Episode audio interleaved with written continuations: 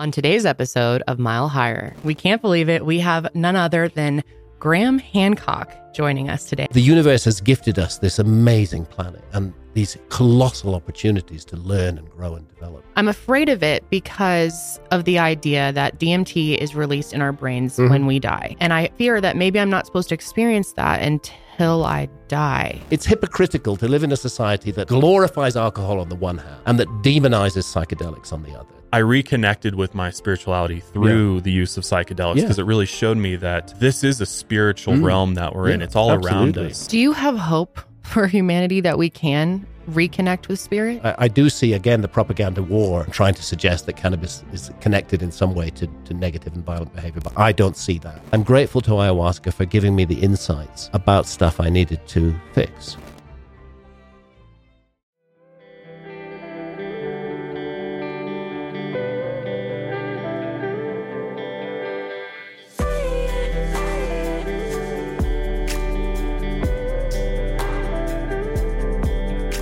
Hey, what's up, everybody? Welcome back to Mile Higher Podcast, episode 257. And today we are all in for a treat because we have a guest on the show who we have wanted on our show for years. We have talked about this person pretty much since the dawn of this show and have kind of joked around about how it would be our dream to have him in person, get to talk to him one day. And that day is actually here. We can't believe it. We have none other than Graham Hancock joining us today. Well, thank you for that that kind uh, in, introduction. I, I do hope I live up to your dreams. just having you here is living up to my dreams. This is just it feels like a dream, like a manifestation almost for us because we really, you know, have always looked to your work. We bring up your work constantly thank on you. this show. If you've been watching for a long time, you guys know just how much of what we talk about goes back to ideas that Graham has presented or Thanks. shared yeah. with people. So if you don't know Graham, he's an author, mm-hmm. journalist, brilliant mind. And we're actually going to be doing two episodes today. Well, you'll see one of them next week. But mm-hmm. today we're going to be talking specifically about psychedelics, the war on consciousness, the war on drugs. And I'm sure we'll get into a lot of other things. I'm sure we, we will. Here. Yes. Yeah, I'm trying to remember going back to the very beginning of our show. I believe like our second episode was on ancient Egypt. We are kind of mm-hmm. diving into some of yeah. some of the interesting yeah, yeah. things that you proposed, especially when it comes to the pyramids, and sure. and that was just kind of the start. I mean, obviously we uh, we found you via Joe Rogan Experience, and you know we're absolutely captivated by just. I think what you're doing is truly unique. Thank you. And it's it's it's such a shame that you've gotten so much flack and backlash for for just trying to mm. seek out the truth and yeah it, I, it's possible to have a to have a different perspective on that I, I mean you know a concentrated energy of hatred sent sent my way by yeah. actually a relatively small group of extremely angry archaeologists and their friends in the media uh, and the lies that they present and and the the false statements that they that they make about me that that does hurt. Mm-hmm. um, especially you know when they when they try and say that I'm some sort of racist or, or yeah that's the latest supremacist one, like you know all these sort of labels. Um, it's it's hurtful. It, it's it's it's painful. Um, I'm, I'm I'm married to a, a, woman of color. We we have mixed race children. We have mixed race grandchildren. And and uh, you know I, I it's very painful to hear that that kind of bullshit being being said about me. But at the same time, um, you know, I have to I have to realize that I'm getting these attacks because I'm touching a nerve, uh, and and therefore, in a sense, it comes with the with the territory. Uh, and although those who those who are bitterly a, a, opposed to me dress up what they're doing as as reasonable objective attacks on me. That is that is not what's going on here. It's a propaganda war and it's an attempt to control the narrative. And this this applies uh, uh, uh, across both of my primary areas of interest which is the possibility of a lost civilization during the ice age and the whole issue of altered states of consciousness and, and psychedelics. And it's interesting that one of the, the one of the the things that archaeologists use to attack my work on the possibility of a lost civilization is they say, "Oh, Hancock takes drugs, so he's right, obviously a lunatic." Right. Yeah, he's I mean, been such a for cheap, years. easy, such a cheap, easy way yeah. to write off an opponent. Mm-hmm. And and um, you know, frankly, I'm I'm disappointed in them, but the, the attacks were not were not unexpected, yeah. and and uh, perhaps I would even have been disappointed if I wasn't attacked because it would mean I wasn't over the target. You know. Well, the fact that you're getting acknowledged either yeah. way, you know, they say that negative public- publicity isn't necessarily bad publicity. No. You know what I mean? Mm-hmm. It's still attention that they're bringing to you, and they're yeah they're highlighting highlighting you maybe in a um, false way, mm. but at the same time, it's bringing more eyes to yeah. you. Yeah. Well, when a journalist publi- publishes a piece about my Netflix series saying this is the most dangerous yeah. show on Netflix.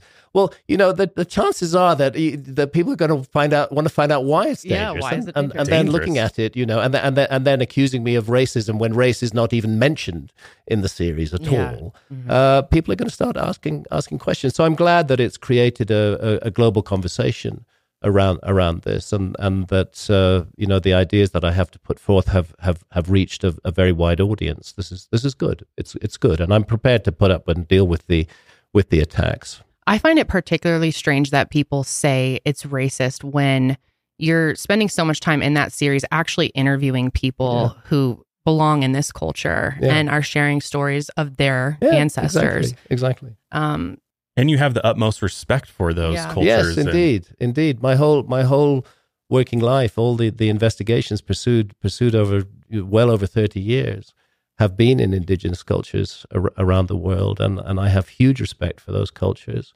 And simply by relaying their traditions and their mm. myths uh, and their stories, uh, I am suddenly accused of being of being a racist. I think I think those who are accusing me are the racists, really, in this respect. I would agree. Um, and it's and it's such a, it's such a diversion instead of, instead of getting to grips with the, with the main issues. Yeah, is is something missing from the human story uh, should we be looking closely in areas that we haven't looked yet? I suspect we'll get into more of this in, in the other discussion. Absolutely. But, mm-hmm. Yeah. Yeah. Yeah. For those that don't know, I, I kind of want to get into just a little bit of your background, just for those out there who may not have heard of you before, but he was, you know, he's the host and producer of Ancient Apocalypse, which is on Netflix. You may or may not have seen it. It's excellent. Um, yeah, we we we just finished watching it the other day, and mm-hmm. so many so many questions with that, which will be in the next episode that we do with him next week. But for this episode, we really wanted to focus on kind of going through your journey mm-hmm. uh, from the beginning and kind of what got you interested in altered states of consciousness. So during the 80s and 70s. I mean, I'm look, I'm 72 years old now. 72 you don't is look my it. next birthday. Thank you.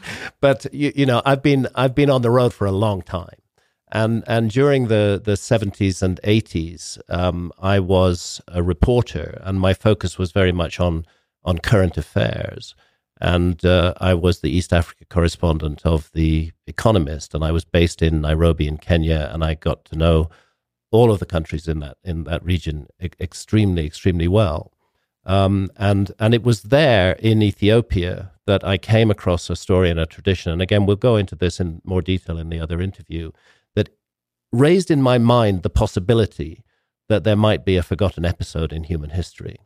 And I then devoted many years to pursuing, pursuing that inquiry. Uh, Fingerprints of the Gods was published in 1995, and that's, that's probably my, my best known book on the lost civilization mystery, but there are many others more recent Magicians of the Gods, America Before.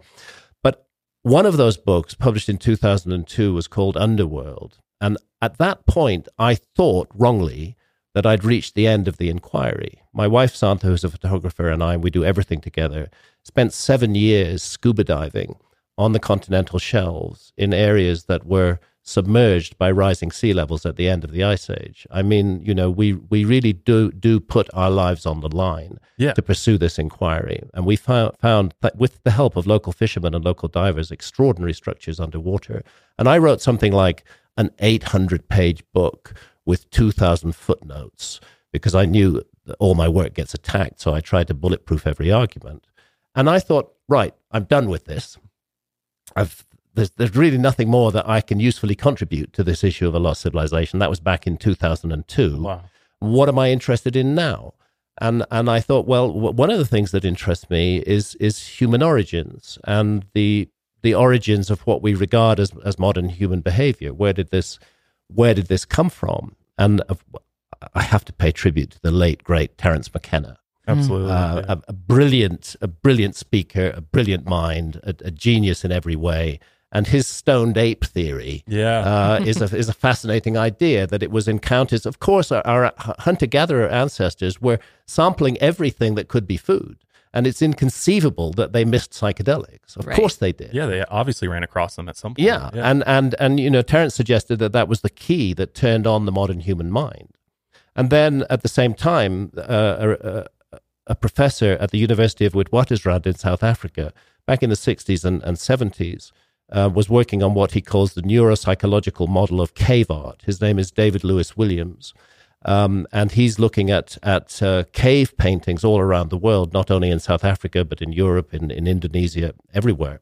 And and uh, he pointed out correctly, in my view, that that the characteristic image imagery of these paintings uh, is the kind of thing that you see in a deeply altered state of consciousness. Mm. Whether, uh, and and so he proposed that in ancient times, shamans were taking psychedelics or using other means to enter deeply altered states of consciousness. They could, if they wished to, starve themselves for a month. Uh, you know, they could they could uh, do meditation, right. uh, impose austerities of all kinds of, uh, upon. There's there's various ways to get into the altered state of consciousness. It's just the psychedelics are the, are the most efficient, and and um, that they were experiencing these visions and then when they returned to a, a normal everyday state of, state of consciousness, they would remember what they'd seen in the vision and they would paint it on the cave walls. And there are certain characteristic elements which, which include geometric patterns, scintillating zigzag lines, flows of dots, and most important of all, entities, uh, which very often take the form of animals, sometimes take the form of human beings, but most often take the form of, of creatures that are part animal, part human in form. And the technical term for those is therianthropes. And that's from the, the Greek therion, which means wild beast, and anthropos, which means man. And obviously, this is not something that a hunter gatherer sees in everyday life while out pursuing game. Right, you don't right. see a creature that's part eland and, and part man, or that's part lion and part human being. Um, and and uh, the presence of all of these together, the geometric patterns and the, the therianthropic entities, are, are characteristic of, of altered states of consciousness and really nothing else. And the combination of them in art suggested very strongly that those ancient artists had been had been working with psychedelics. And this coincides. We don't know whether before the cave art, we can't say for sure whether those ancient ancestors were painting their bodies. They may have been painting their bodies long before they painted cave walls, uh, but the bodies have not survived. What has survived is the, is the cave paintings. Um, but but it seems to coincide with a with a sudden leap forward in human behavior, and this is where Terence McKenna was was was right. You know that that this I can't say that psychedelics caused this. That that needs more work. Right. But there's a correlation between the evidence of deep psychedelic experiences in the the cave art um, and this sudden leap forward in in human behavior. And I thought, well actually, this is the interesting issue in human origins. I don't really need to go back six million or eight million years to the or the last common ancestor with the chimpanzee and go into all of that. A lot of which is frankly pretty yeah, boring. Yeah. Uh, what I what I need to do is focus on this moment when human beings started expressing symbolism of this particular kind. Well, I am it, when I research a book, uh, I immerse myself fully in it. I will not write about something that I have not experienced. That's why I spent seven years scuba diving to write about the flooded continental shelves and, and the structures that, that lie underwater. And it became it became obvious to me that I had to have I had to have psychedelic experiences. Um, and furthermore, I learned that the shamans in the Amazon rainforest were doing exactly what we believe the ancient artists were doing. They were they were consuming ayahuasca, um, having powerful visionary experiences, remembering those experiences and then painting them. Uh, and those paintings have a huge amount in common with the cave art. So it was a no brainer for me. I had to go to the Amazon. I had to drink ayahuasca. I had to have this experience myself if I was going to write in any way authentically about it. What, what I didn't know was that those first 11 journeys in the Amazon would be the beginning of a lifelong journey, and that I would continue to work with ayahuasca. I mean, anybody who says that uh, ayahuasca is addictive just has no idea what they're talking about. You have yeah. it, it, it's it's it's physically very demanding and and emotionally and and psychically very demanding too. You have to brace yourself for the experience. But I've learned so much from it that I've braced myself many many times over the last years. The last time I drank ayahuasca was 2019, so several years ago now. I will. I'm not in a rush to drink it again. I suppose I've had about 70 sessions over, over the years. Um, but it's been it's been a profoundly meaningful experience for me, and I feel that I'm enrolled in a school which doesn't require me to attend lessons every day. Yeah. But but when I'm ready for those but those lessons, that school that school is there and has and has more to teach me. So that's how that's how it began. If you've listened to this show before, you've probably heard me talk about SimpliSafe and how Josh and I love their system for our home security. And SimpliSafe is constantly innovating. They're always working on the next thing to help keep you and your loved ones safe 24 7, like their new 2 in 1 smoke and CO detector, its generation hazard detection that distinguishes between fire and cooking smoke so your home is protected and you get fewer false alarms. We love SimpliSafe because it is so simple. I mean, it's easy to set up, it's simple to use. I love being able to have the app set up right on my phone and I can see cameras around my house at any time, especially when I'm home alone. That is when I use it the most to just see what's going on. Sometimes you hear a weird sound, it's nice to pull up your phone and check out your cameras. Janelle actually just bought a house and set Ooh. up her SimpliSafe system. How was that? SimpliSafe is lit, you guys. I'm telling you, it was actually very easy to set up on your own, which I like. You don't have to get anyone to come to your house and do it for you. I think one of my favorite new things that I have is a lock on my front door that has a keypad. Yes. Very convenient. So convenient. With SimpliSafe's 24 7 professional monitoring service, trained agents stand ready to respond to an emergency, dispatching police, firefighters, or EMTs right to your door, even if you're away or can't be reached. And monitoring service costs under a dollar a day. So right now you can get 20% off your new system when you sign up for interactive monitoring. Just visit simplisafe.com slash mile higher. That's simplisafe.com and that's simply spelled with an I, simplisafe.com slash mile higher. There's no safe like SimpliSafe. I had had one powerful psychedelic journey before that, and that was purely by chance at a festival in Britain in 1974. And um, I was with two friends, and if I recall correctly, we used a razor blade to cut a tab of acid into three slices. Nice. nice. Yeah. And, and I had one of those, and my two friends had one slice each.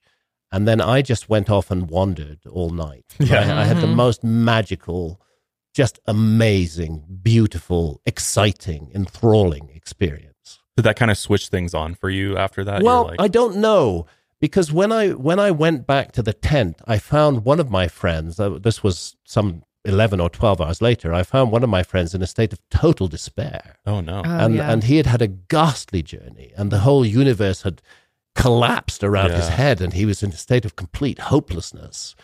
I took him, I pulled him out of the tent and said, let's go for a walk. He went, yeah. went for a walk around. I was still somewhat in the state.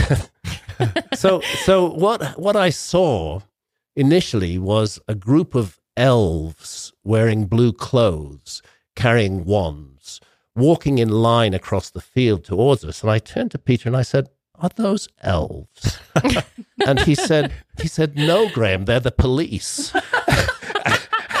and the ones were their were their, their, yeah. their batons, oh, wow. and they had come to break up the festival. You know, so it was a sudden grounding in grounding in yeah, reality like, oh. there.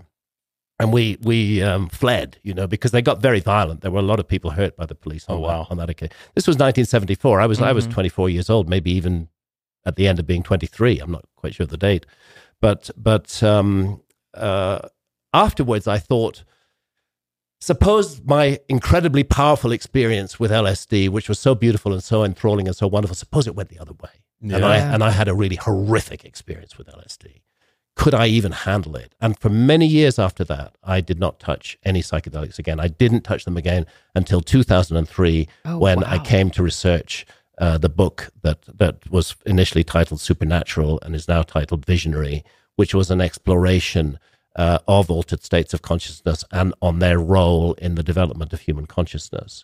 And the subtitle of that book is Meetings with the Ancient Teachers of Mankind. As I said, to write that book authentically, I needed to have these experiences. And the first experience was with, was with ayahuasca um, because that was so connected to art right. in, in, the Amazon. And then it became a longer journey uh, from, from, from there uh, that took me, you know, quite, quite deeply down the road. And I, I do feel strongly that psychedelics are, are important medicines. They're powerful medicines. And, and um, I also feel that they are not for children. Uh, this is not something Absolutely. that kids should have access to. There are certain things in, in our society that are rightly reserved for adults. Mm. And I think psychedelics are one of those. And, and I, I actually am c- quite convinced that we will have more success in keeping substances that can be disturbing to, to teenagers or, or kids, or keeping them away from those substances. If we can just say to them, look, wait till you're 21 right. and then do the journey. Yeah. You know, that's your choice. Just just hold on. There's no mad rush. It's available there. You know, let your mind mature a little bit and and you'll find it you'll find it a more beneficial experience. Whereas now with the, the sort of illegal market, there's there's yeah. all sorts of nonsense going on and drug dealers are taking advantage of it and and the the whole thing gets very messy. The whole the whole the whole case for for for I'm I am in favor of the legalization of all drugs. Mm-hmm. I don't care. I, I, I don't particularly like to use the word drug. It's too general. It carries yeah. too much baggage. But to use that, I think I think that what adults decide to experience in the inner sanctum of their own consciousness while doing no harm to others. Key right there. Key. Yes. That is key that is their own business. Mm-hmm. And it is not the business of the government and it is not the business of the police. It's the business of those adults. We already have so many laws that deal with harm that we might do to others. We, that's fully covered. But we don't need laws that tell us what we may or may not experience with our own consciousness, that we may not grow and develop our own consciousness in our own way by our own choices.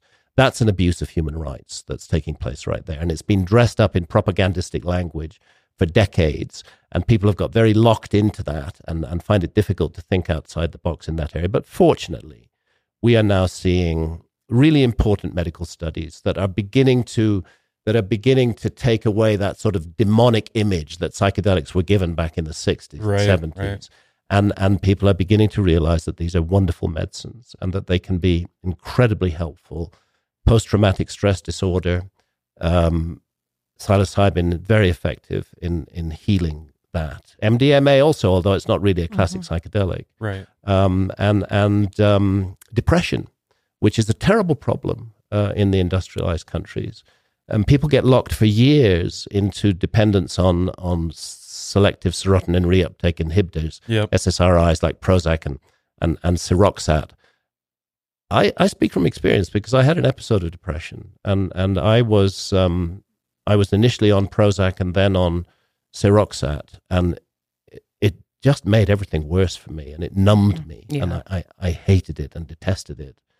But when I reached the point where I, I, I said to myself, I can't do this. I can't take these vile medicines anymore. I have to stop.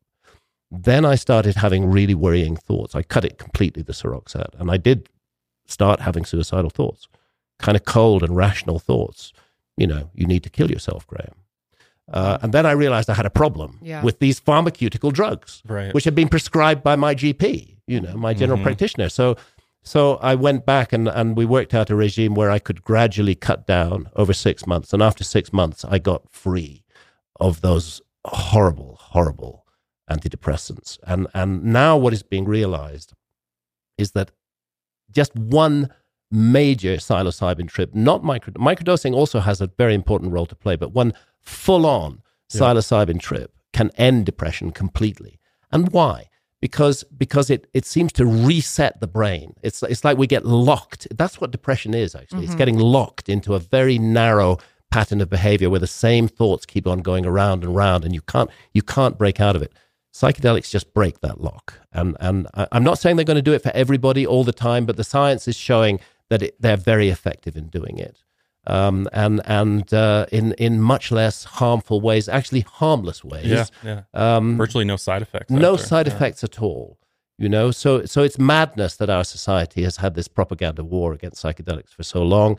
It's good that we're beginning to think about how to reintroduce these into society, and it's good that some states, particularly in the United States, are are legalizing psychedelics. Colorado, man. Colorado, Yeah. yeah, Yeah. Colorado, you know, leads the leads the way in in many in many of these areas. Uh, I often say this, but you know, I come from Britain, and we have um, a, a sort of strong central government in Britain, which is uh, supposed to be the, the government of England and Scotland and Ireland and Northern Ireland and and, and Wales, um, and we have many counties in Britain like Yorkshire and Northumberland and Lancashire, just as America has many many states. But it's inconceivable in Britain that Yorkshire could decide to make cannabis legal while Westminster disagreed. It just couldn't happen. Whereas in America, it can happen. Right. Mhm. The individual Citizens can states. make their Yeah. voice heard and they can make decisions for themselves. And I, I hugely respect uh, America for that, and Colorado in particular, Yeah. as being one of the very first states to, if I remember correctly, to legalize uh, legalize cannabis. Yep. Um, and of course, cannabis should be legal. Yeah. It's absurd that it's illegal. It's absurd that we live in a society that glorifies alcohol, Yep. one of the most dangerous drugs on the planet, which causes fights, which causes road accidents, which causes massive liver, liver damage, which is very unhealthy in many ways. I mean, I, don't- I'm- I don't want to put down pe- people who drink alcohol. Welcome. Everybody needs to make, make their own choice. But it's, it's hypocritical to live in a society that glorifies alcohol on the one hand Mm-hmm. and that demonizes psychedelics on the other. This is, this is nuts. Why do you think that is, though? Well, I think I think it's pretty clear Yeah. that psychedelics lead people to ask questions about the Yes. prevailing Bingo. reality. It's Yeah. as simple as that. And I think those those in power knew that long ago. And they they knew that psychedelics represented a danger to the established order of things, not to the individuals taking the psychedelics, but to the established order of things, that people couldn't be so easily brainwashed, that they'd start to think for themselves, make decisions for themselves, would start to question government behavior and the behavior of big corporations and the behavior of the big religions too. Yeah. All of these yeah. would be questioned uh, from from people who'd had deep experiences with psychedelics. So the decision was made: let's wage a propaganda war against psychedelics. Let's make people believe that these are really deadly, harmful, harmful things. Instill when when it, when in fact they're not. You know.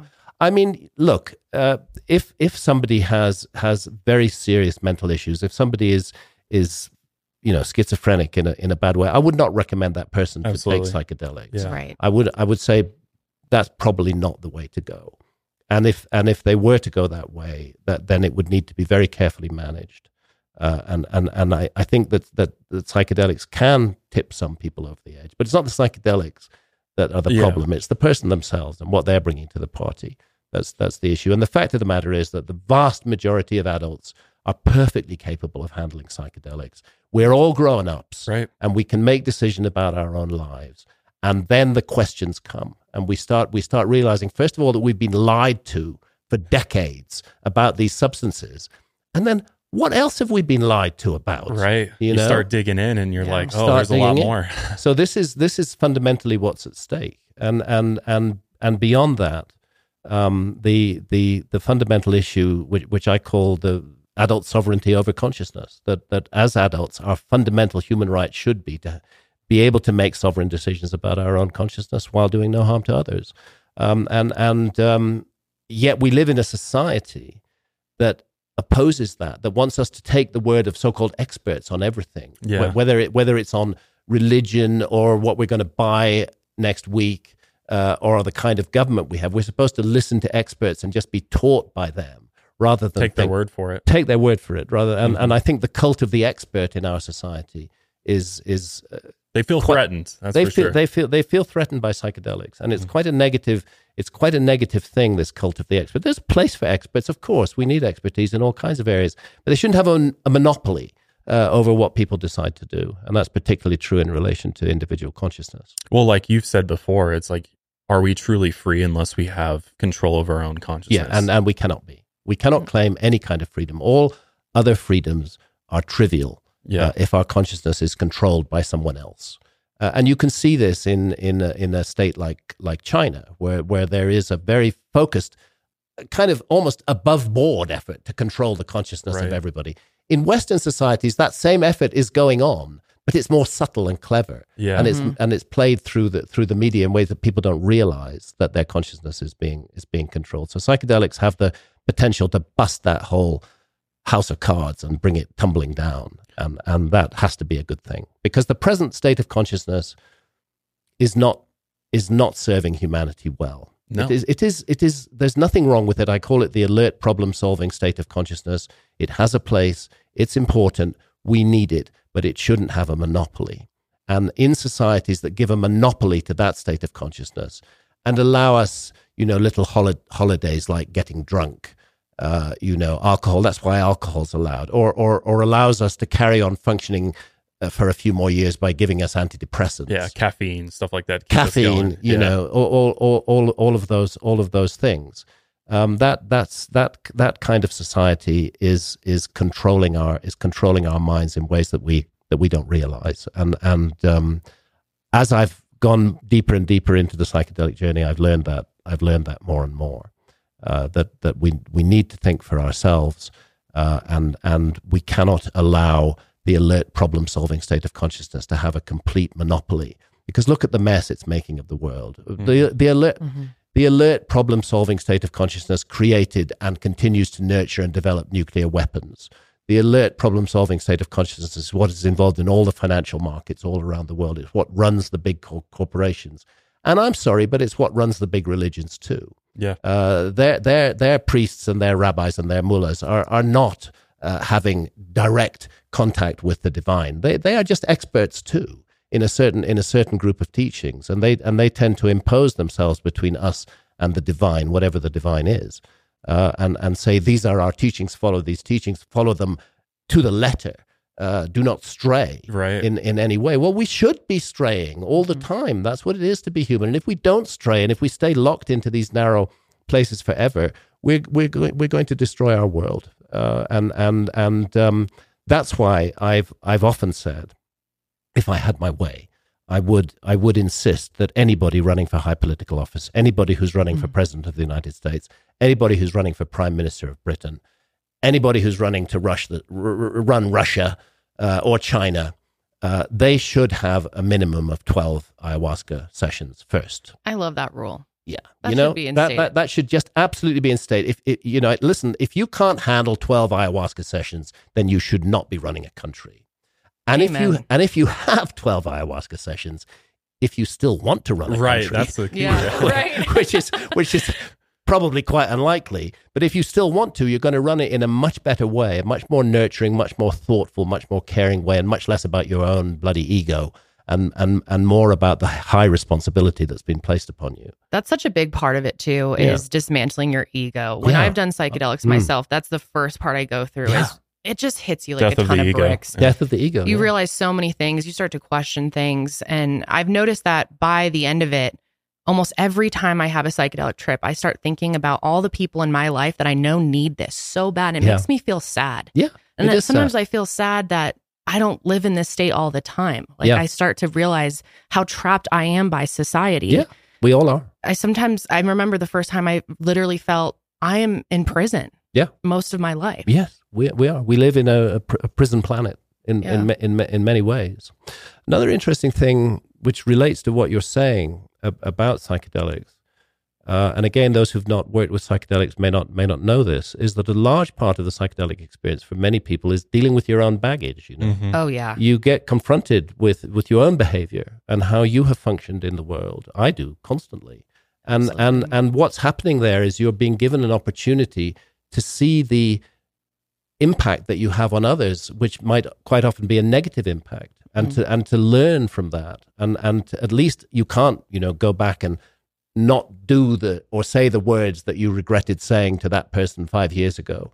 But psychedelics will show you that person's pain from mm-hmm. those harsh words that you said, and you've got the choice then not to do that again in the in the future. So, so that curiously, there's a strong moral element to psychedelics. The teachings that come with with psychedelics uh, seem to be intended in some way to make us better people or yeah. to give us the opportunity. To, it's not a magic pill. Yeah, it's not going to make you. It's not going to make you a better person, but it's going to give you the opportunity. And I and and and I think it's it, it's very clear that that's when the work really begins. It begins after the session. Mm-hmm. You've learned stuff that you needed to know, and do you then integrate that into your life? And that and that's often very very hard work, but it's important. It's important work to do, and at least at least it gives us the chance. Whereas alcohol and the antidepressants are not going to do that at all in, mm-hmm. in, in any way. I mean, nobody as far as I know, is having deep insights while drunk. No. Yeah. Least of all about their moral behavior. No. Yeah. They say the truth comes out though, you know, when you're drunk. In vino veritas, yes. Sometimes in very bad ways. Yeah. yes. I'm yeah. curious if you have had any experience with ketamine. No, I haven't. Um, really? Ketamine is missing from my um, psychedelic uh, journeys. Mm. Uh, I've I've heard very interesting things about it. I will uh, I will have a ketamine experience at some point in the future, um, but thus far thus far I've not. Uh, my my experiences have been uh, limited to well LSD, um, psilocybin from various types of mushrooms, uh, DMT, mm. recently 5-MeO DMT. The other DMT is called NN-DMT, and then there's 5-MeO DMT. Um, and of course, uh, ayahuasca, which is DMT, uh, it's just DMT that's made orally accessible. Um, the, the, the active ingredient is DMT, but the vine itself contains a monoamine oxidase inhibitor that allows the DMT to be absorbed in the gut in a way that it normally would not be.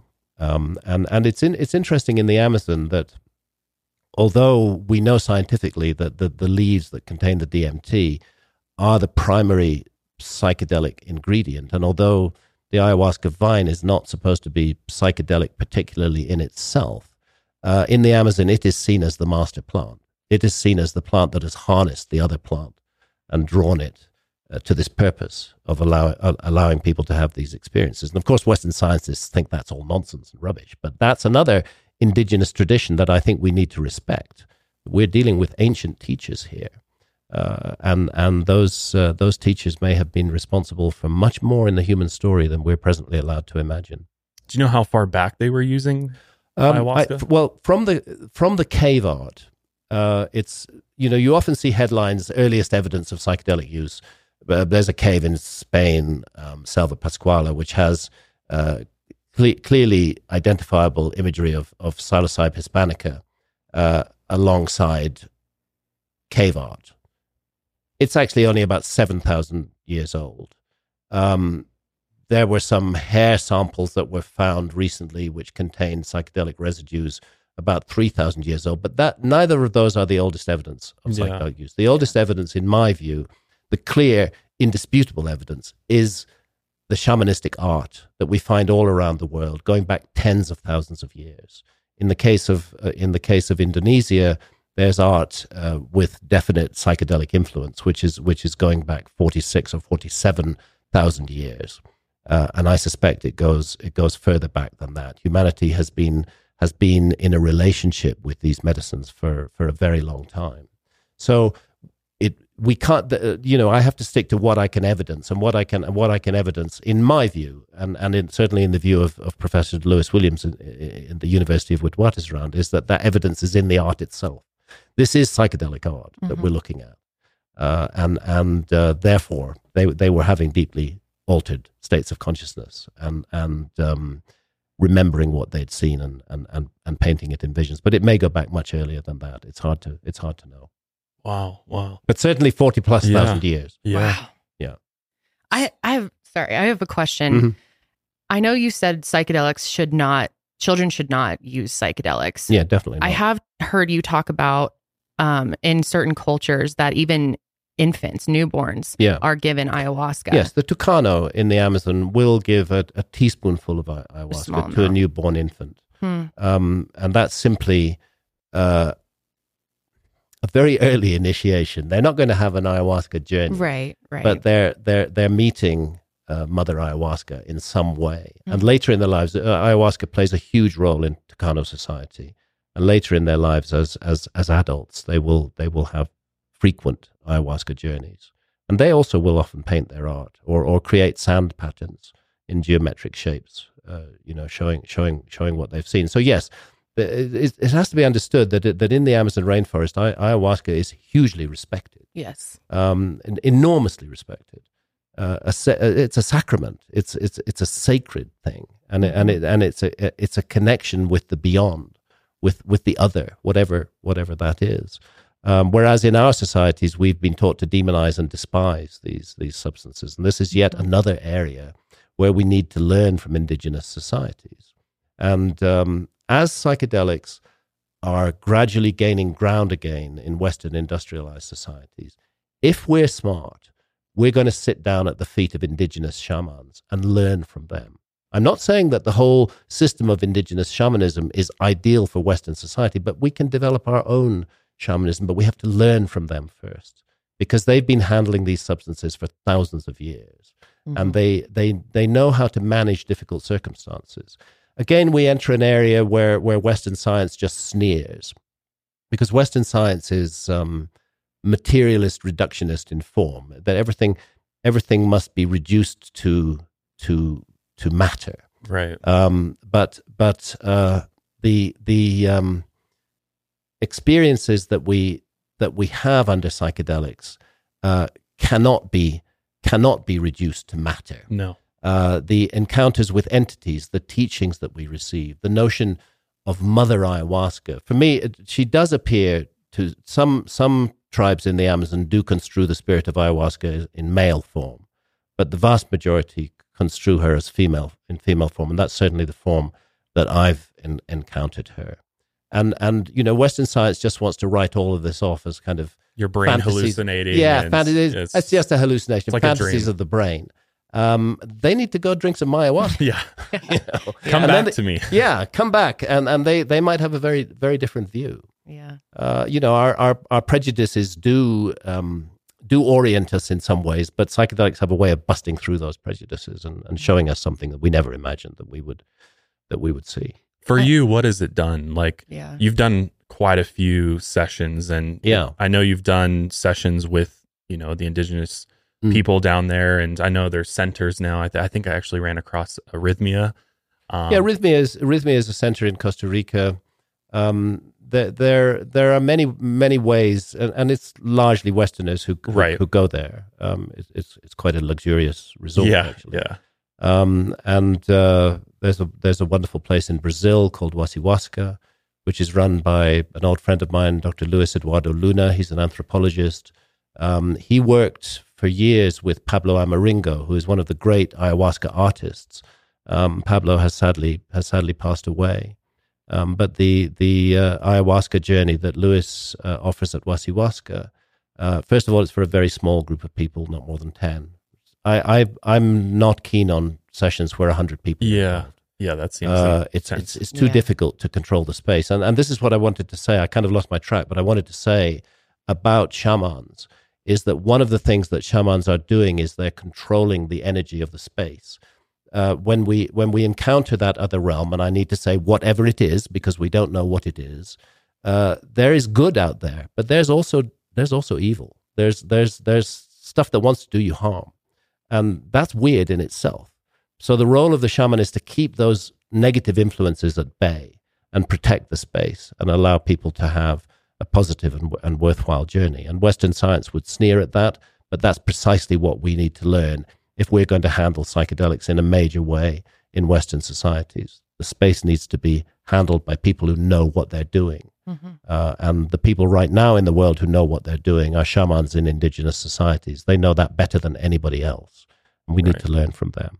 It's very frustrating, too, that for so many people who want this experiment or experience and want to do it in the right way, it's not accessible for many people. It's hardly accessible at all. Or, or, or you, you see, you can go drink ayahuasca legally in Brazil because mm-hmm. it, it, it is regarded as a fundamental human right in Brazil. Right. Uh, ayahuasca is is sacred, and and uh, Brazil respects that. Uh, and despite go- going through a rather rather awful regime in Brazil in the last in the last few years, they carried on respecting that. Mm-hmm. Um, but uh, you can't drink ayahuasca legally, uh, well, anywhere yeah. else really. Yeah. yeah. you can drink it in Costa Rica. Costa Rica's made it legal as well. That's why that's why Rythmia works. Um, but it's a it's a difficult thing. You have to you have to seek it out. First of all, First of all, the medicine will seek you out. You'll begin to feel a calling. This is something. This is something I need to do, and then you have to make the effort to figure out how and where can I do it. Well, yes, there are there are plenty of illegal ayahuasca ceremonies happening happening in America, and that's fine. I have no problem with that as long as they're well handled and the people who are delivering them are not, you know, simply drug dealers out right. to make money. Yeah. Right. This this is a sacred pursuit. This is a this is a this is an adventure into the the inner reaches of our own psyche. Mm-hmm. It's a very serious matter, and it needs to be handled properly. So the illegal situation that we have at the moment in Western technological societies prevents that from happening. It makes it it makes it something that's underground, and yeah. it, and it makes it and it makes it something where there are individuals who can take advantage of it. Another thing I'd say to anybody who's who's drinking ayahuasca, because it does open the heart. You know, you you suddenly realize how beautiful everything is, and how and you yourself become fragile and vulnerable. So it may sound trivial, but my advice to anybody is don't do any kind of business deal within three weeks of an ayahuasca session. Oh, yeah. Because you're likely yeah. to give everything give away. It, yeah. yeah, You know, totally. um, you know, just learn, learn from, learn mm-hmm. from the experience. It does make us vulnerable. And unfortunately, and I know some examples of this, I won't go into details, but I know some examples both in Britain and in America where people have exploited that vulnerability mm. of those who they've served ayahuasca to mm-hmm. in order to sell them stuff, other stuff. And and I'm I'm totally opposed to that. And we could that could be handled much better in a in a regime where where these substances are totally legal than in a regime where they're not legal. Right. And and you know the, again we can see the example of of uh, of cannabis in in in in Colorado. I mean, really high quality cannabis here. Yeah, you know, it's stuff. We're proud. it's really, really good. and and you know, having to having to deal with with cannabis on the black market in Britain, you never quite know what you're getting. Right. Some of it, and and, and uh, particularly when you're talking about cannabis oils, you know, rather mm-hmm. than the bud right. itself. Mm-hmm. Um, so I like the fact that it's legal here, and that a serious effort has been put into ensuring that that what is offered to customers is of the highest possible quality and doesn't have shit in it that you don't want exactly. Heavy metals and yeah, stuff in there. Yeah, yeah. exactly. Exactly like, or cutting agents in it. Yeah, yeah, that's right that's right. So, so, you know so that's that's where i would want to see everything go. I'd want to see everything legalized and accompanying that legalization wise advice uh, being given to people, which will be taken seriously because that advice isn't coming from threatening figures like the police. It's coming from people who know what they're doing, who've, who've done the, the journey many times and who understand what's in what's involved with it. As many of you know out there, Kendall and I have three kitties on top of our dogs and rabbits. And one of the things that's absolutely driven me nuts over the years is the cat food I've been feeding them. For so long, it's been this low quality, nasty, sloppy, gravy like consistency. But I've always been on the hunt for a better quality cat food that they will enjoy. I've tried a lot of different brands out there, and for whatever reason, all my cats turn their noses up to everything out there except for Smalls. Smalls cat food is protein packed recipes made with preservative free ingredients you'd find in your fridge, and it's delivered right to your door. Smalls was started back in 2017 by a couple of guys home cooking cat food in small batches for their friends. And today, Smalls has served millions of meals to cats all across America. I switched all my dogs to more of a higher quality, fresh dog food, and so I've been on the hunt for a better quality food for my cats, and I'm so glad I finally found Smalls. I was skeptical at first if my cats would be into it because they're just so picky, but they have been absolutely enjoying the, the different types of recipes. There's like a cow recipe, there's a bird recipe, and there's also a fish recipe and they love all three of them. After making the switch to Smalls, 78% of cat owners reported their cats had shinier and softer fur, and 90% reported overall health improvements. As my cats are getting older, I want to make sure I'm feeding them the best quality food I can to help prolong their lives and keep them healthy. And I'm so glad Smalls has come into the picture and changed the game for cat food. The team at Smalls is so confident your cat will love their product that you can try it risk free. That means they will refund you if your cat won't eat their food, which is always nice. Remember, higher quality ingredients mean a healthier and happier life for your kitty. So head to smalls.com slash milehigher and use promo code milehigher at checkout for 50% off your first order plus free shipping. That's the best offer you'll find, but you have to use our code Mile Higher for 50% off your first order. One last time, that's promo code Mile Higher for 50% off your first order plus free shipping. So, I want to get into a little bit more in detail your ayahuasca experiences mm-hmm. and and kind of talk to what what it was like, you know, maybe some of the more profound experiences you've had and you know, there's always talk around entities, mm. you know, coming in contact mm-hmm. with entities and, you know, like hearing, you know, Joe Rogan talk about his and yeah. comes, you come in contact with something incredibly wise and powerful. Yeah. Is it God? Is it, you know, what is it? So I don't know. I don't know what she is. Um, and I speak specifically of ayahuasca there. It's interesting because DMT is the active ingredient in ayahuasca, but but smoked or vape DMT is is a radically different experience from ayahuasca. Yeah. First of all, it's very short. There are some crossovers at the level of geometry and and, and entities. There's times when when I've smoked DMT where I found myself back in the ayahuasca space, if only oh, if only, only mm. briefly. Um, there are crossovers, but by and large, it's very very different. Um, for me, the most important the most important issue with with with ayahuasca has been has been as I mentioned earlier, dealing with my own baggage. I I have um, I have a tendency to anger quickly, and when I get angry, I can say very hurtful things to other people, and I feel totally justified in saying it at the time. You know. Yeah. Well, what ayahuasca has shown me is that that is really unhealthy behavior on my part, and that I need to fix my anger problem. This is something I have to deal with, and I have to. And and it's not that drinking ayahuasca is just going to make it go away. I have to con- I have to control how I act towards others and not express and not manifest anger because it causes so much pain. And when I do manifest anger, I feel so awful about it myself afterwards yeah. as well. You know, it's been it's been that it's been teachings about about how to be a more nurturing, more positive, more helpful human being. Um, I'm not saying that I've achieved all of that. I'm a work in progress, but I'm grateful to ayahuasca for giving me the insights about stuff I needed to fix. Um, I have a I have a problem feeling good about myself. Uh, I I very often have this negative voice that's con- I'm constantly running myself down, and I suspect many many people yeah. have that voice. You know, I feel most people. Yeah, probably. I think most people. And and one of my most memorable experiences with ayahuasca was where she took the form of a great serpent and wrapped herself around my body and laid this huge boa constrictor head on my on my shoulder. Wow and I was looking right into those eyes. And the message that came across was love yourself, learn to love yourself, wow. don't hate yourself. You can't be properly functional if you're in a state of self hatred. And so, again, there was an important message which, which taught me something that I needed to know and which I could, and which I could learn from. But perhaps the most, the most significant issue of all is this seamlessly convincing entry into another realm, which is not this realm. Yeah. We haven't got in a spaceship and gone there physically with mechanical means, but we have certainly gone to a place that is, I will use the word carefully, that is alien, that is a mm-hmm. very different place. It's not the human world.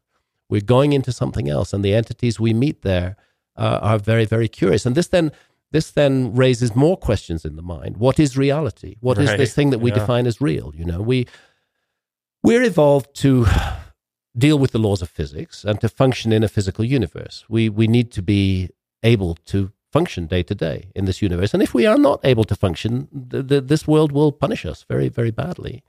But um, once we're locked into that, it's difficult to see that there might be much more to reality than that. Right. And that's one of the things that ayahuasca and the other psychedelics do, is that they open a doorway into other levels of reality. And I use the word levels carefully. I, am not sure if it's a matter of levels, other dimensions of reality, but realities that we do not normally encounter. And you know, everything that we encounter is an experience. If it's in this physical world and, and somebody, you know, bumps into our car on the highway, that's an experience that we have, or we've been bump into somebody. That's an experience, and it's a real experience. Um, but fundamentally it's an experience. Yeah. Uh, and that's that's true in the visionary journeys is that you're having experiences and it's wrong to dismiss them as unreal uh, simply because there isn't a physical coordinate for them. They're also experiences they're valid experiences and they may be amongst the most important experiences that we'll ever have in our lives. I think it's i think it's tragic that that so many people don't have the opportunity to have these experiences. Mm-hmm in carefully controlled circumstances. I keep needing to emphasize this with people who know what they're doing.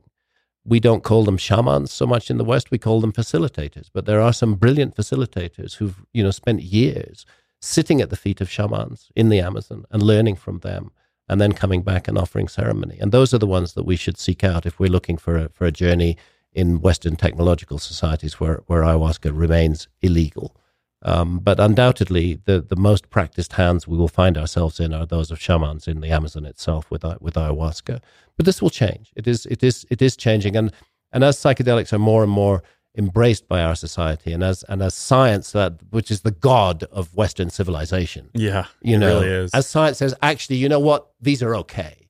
They're really helpful. Then that gives people permission to think more openly about them and perhaps to begin to make a journey that they would never they would never have made otherwise. So it's that it's that feeling that that uh, I was living in a very confined and limited reality and I suddenly discover that reality is truly infinite and not just infinite in the sense of infinite physical space in, in this physical universe, but infinite across dimensions in all directions, in every way, depth, width, height, infinite in, in all directions, uh, and directions that you can't weigh and measure and count, directions that you can only experience. This is, uh, you know, this is a, fascin- a fascinating thing. And a, a point I, I often make about this. I went into it in depth in my in my 2005 book Supernatural. Uh, is the is that different societies at different times will construe the encounters that take place in deeply altered states of consciousness in different ways according to what they're used to. Mm-hmm. So there there is a, a, an extraordinary similarity in the phenomenology uh, of uh, the experiences that shamans have with what they construe as spirits. Right. The experiences that people right up until the 1950s uh, had with what they construed as fairies and elves. Um, and uh, the experiences that are now being construed as encounters with aliens. Um, if you analyze the phenomenology and you compare them with reports of people who, who, for example, there's a very important study taking place at Imperial College in London right now, and I'm so glad that this is taking place. Uh, as as most people who are familiar with this subject know, DMT, smoked or vaped, is a very short journey. It, it, Ten minutes really is what it's about, sometimes less. And and what I describe it as a rocket ship to the other yeah. side of reality. Whoosh! You, know, you you you have to surrender. I mean, I mean, yeah. it just takes you takes you away, and then you find yourself in this this very busy, extraordinary space where all kind of stuff is happening and entities are coming to you and you're seeing the geometry and the patterns, and, and then you're back. Uh, what they're doing at Imperial College is they found a way to to give volunteers um, extended release DMT. They're they're they're doing it effectively by drip straight into the bloodstream. Um, totally legal because it's a scientific uh, experiment, and there's there's more than fifty volunteers who've gone through this process. And I recently moderated a discussion with a colleague of mine, Andrew Gallimore, and with a number of the volunteers in the Imperial College study. And I know from that discussion and from many conversations that I've had with them subsequently that that the their descriptions of the entities, first of all, are remarkably similar to one another, mm. and they weren't allowed to compare notes during the during the uh, study. Uh, and secondly, are remarkably similar to what were construed as encounters with fairies and elves and what are construed as encounters with aliens now, and what shamans construe as encounters with spirits. I think it's it's all the same thing, uh, being um, construed through different cultural spectacles. Uh, and this is something else that we need to study. These these experiences have been with humanity forever, um, and and um, it's hard to understand how they would be there, uh, how they would stay there, uh, if there wasn't something very important and worthwhile about them um, it's hard to explain in evolutionary terms. You know how how how it is that the entire human race has the capacity to encounter entities who are part lion and part human in form, or part boa constrictor and part human in form, and impart teachings to us. It's really hard to understand how that could happen unless there's something absolutely real about those encounters. And I think that's, that we're just dipping our toes into the water of discovering what that is a, a, study is going to take place in Colorado, I believe, within the next year, possibly within the next six months, it's going to start.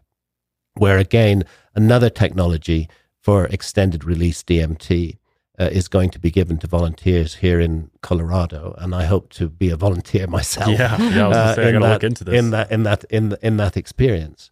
Um, and this is um, this is the, word, the, the the the device that's been created that allows the D, what they call it DMTX, um, has been invented by Andrew Gallimore uh, and Dr. Rick Strassman, uh, who's at the University of New Mexico. Rick Strassman wrote the book DMT, the Spirit Molecule. Right. Yeah. He did the first research with human volunteers and DMT back in the 90s, and he's an absolutely key crucial figure in this field and a very open-minded, very open-minded researcher who's you know done the done the legwork, really done the work uh, to find out what is going on, to begin to explore. So just as important as the explorations that we wish to do of outer space and other planets, we need to be doing this kind of exploration yeah. as well if we want to figure out who we are. I think actually this kind of exploration is more important mm-hmm. than sending human beings to, to Mars or to something. Mars. Yeah, exactly. Yeah, because yeah. actually actually we haven't grown up yet as a species. You know, I'm not sure we should be out there trying to colonize the universe right now. We've got to grow up first. Yeah. We've got to learn some lessons. And those lessons are available to us in deeply altered states of consciousness. And at the same time, uh, what what becomes open to us is the exploration of reality itself in yeah. all its immensity and all its dimensions. Psychedelics are really a gateway for that. Yeah. yeah, they are. They are a gateway for that. Like, um, I know for me personally, psychedelics. I, I grew up in a very religious home. Mm-hmm. Um, you know, I was sheltered most of my life, and so I I, I only knew one you know sort of theory to mm. to the universe and mm-hmm. you know there's heaven hell there's god there's satan and so yep. it took me a long time to get rid of that dogma mm. and deconstruct and really deconstruct yeah. all of those yeah, ideas because it's drummed into us from yeah. you know day one yeah. And that's so many people too. I mean, that's so like the majority people. of the yeah, planet. Vast, vast majority of the planet, whatever religion they follow, it's drummed into them from day one. And these are hierarchical religions. Yeah. yeah. Uh, often with a rather unpleasant entity sitting at the top of the hierarchy. Yeah, exactly. You know, yeah. when you get down to you get down to grips with it. I mean, these, are, these of course are heretical things to say. A few hundred years ago, people got burnt at the stake. Yeah, like yeah. We'd all but, be dead. but who did they get burnt at the stake by? They got right. burnt at the stake by mainstream religion. Mm-hmm. You know, um, so so. Um, by the way, I want to name check um, Jacques Vallée when I talked about fairies and elves and encounters with fairies and elves being so similar uh, to shamanistic encounters with spirits and and um, modern encounters with with so-called aliens. Uh, Jacques Vallée was the first to recognize the fairy and elf connection. He wrote an amazing book back back in the 60s. Unfortunately, Jacques Vallée is still with us, and he's a brilliant researcher. And his book was called Passport to Magonia. Mm. And he's the first researcher who really showed that the experiences that we have under psychedelics are closely linked to experiences that people were reporting of encounters with fairies and elves. And, and I would recommend everybody to go read Passport to Magonia and read Rick Strassman's DMT, the spirit molecule. Key spirit, too. And mm. I think, like, one of the things that I've really learned from because for when I left religion, I was I was very angry and mm-hmm. I kind of called myself an atheist for a while, mm-hmm. just in spite. But then I reconnected with my spirituality through yeah. the use of psychedelics because yeah. it really showed me that this is a spiritual mm. realm that we're yeah, in. It's all absolutely. around us, and and that gave me so much hope. And it's it's something uh, you know, and that's why I'm hoping to one day have a visit with Mother Ayahuasca because mm. I really want to connect deeper on that spiritual aspect. Yeah can you talk about how spirituality kind of plays into well, first, this? first of all, it's important to be clear that religion and spirituality are two different things. Correct. Yeah, yeah. that's you know, absolutely yeah. important. Re- re- religion is fundamentally a dogma uh, and, and, and a teaching which is delivered by so-called experts in that teaching. Uh, spirituality is is your personal experience of living of living in the world and and uh, how the world impacts you and how you impact the world. And do you do so in an entirely material way as you're focused totally on buying stuff and defining yourself in terms of what you own and what you earn and your possessions, which is what our society wants it to be? Or is there mm-hmm. some deeper level? And spirituality is recognizing that deeper level, that it's, uh, that it's a key part of being human. Um, and it's important. I I also rebelled against Christianity. Um, I, I, was brought up in a Christian family. My rebellion began um, in my in my early teens when I was at a school that forced me to kneel in chapel. Oh wow! To say yeah. prayers, and I and I I took a decision then I will not kneel. Uh, I, I, refused to kneel, um, and that led me on a journey where by the time I was seventeen or eighteen, I absolutely defined myself as an atheist. There is no God. Yeah, yeah. Um, and that's what atheist means. It means without God, literally, but it doesn't mean without spirit. You know, we don't need the old guy with the beard in the clouds uh, threatening to beat us up uh, to have a spiritual experience. Uh, mm-hmm. On the contrary, that entity is likely to get in the way of a spiritual experience. Very important to. Uh, a lot of people are not aware of, of Gnosticism, which yeah. was an alternative to Christianity. Right. It was an alternative form of Christianity in the early days. It precedes Christianity in many ways. But um, you know, the Gnostics had a had a very a very different attitude to that entity that we've been taught to call Yahweh or Jehovah. Right. Uh, from the Gnostic point of view, that entity was a demon, and his purpose was to mislead the human race and to prevent us from what the universe has gifted us this amazing planet and these colossal opportunities to learn and grow and develop. And amongst those opportunities, it is necessary for us to be able to distinguish between good and evil. Necessary for us to be able to understand that distinction. And it's interesting that in the Garden of Eden, the entity called Yahweh is furious with Adam and Eve because they eat of the tree of knowledge right. of good and evil. Yeah. You know, it's, it, that's the first thing we have to have. If we're going, if we're not just going to be these meat robots, unthinking entities that consume and produce and do nothing else, we have to be able to make informed choices in these, in these areas. And and from the Gnostic point of view, the, the serpent in the Garden of Eden was the good guy. And I know somebody's going to get very angry yeah. saying this, but I'm I'm simply reporting what the Gnostics themselves believe that the serpent was bringing knowledge to Adam and Eve. And and um, I, have I've quoted this several times, but there's this eerie passage in in the book of Genesis um, where where the entity, the demiurge, as the Gnostics saw him, called Yahweh is going to drive Adam and Eve out of the garden because they've eaten of the right. tree of knowledge of good and evil. Yeah. And and then there's this very bizarre passage where that entity says, lest they discover the tree of life and become gods like us. You know, mm. who are those? Who is that us? What is what is this? It's as though something that was meant to be edited out of the text kind of crept back in. Yeah. Mm-hmm uh, in, in, in a way. So let's never confuse spirituality and, and, and religion. I'm not saying that it's impossible for people within religions with profound religious beliefs to have spiritual experiences. Of course they can. Spirituality is the is the, the inheritance of all humanity. Yeah. Um, but but the two should not be should not be confused.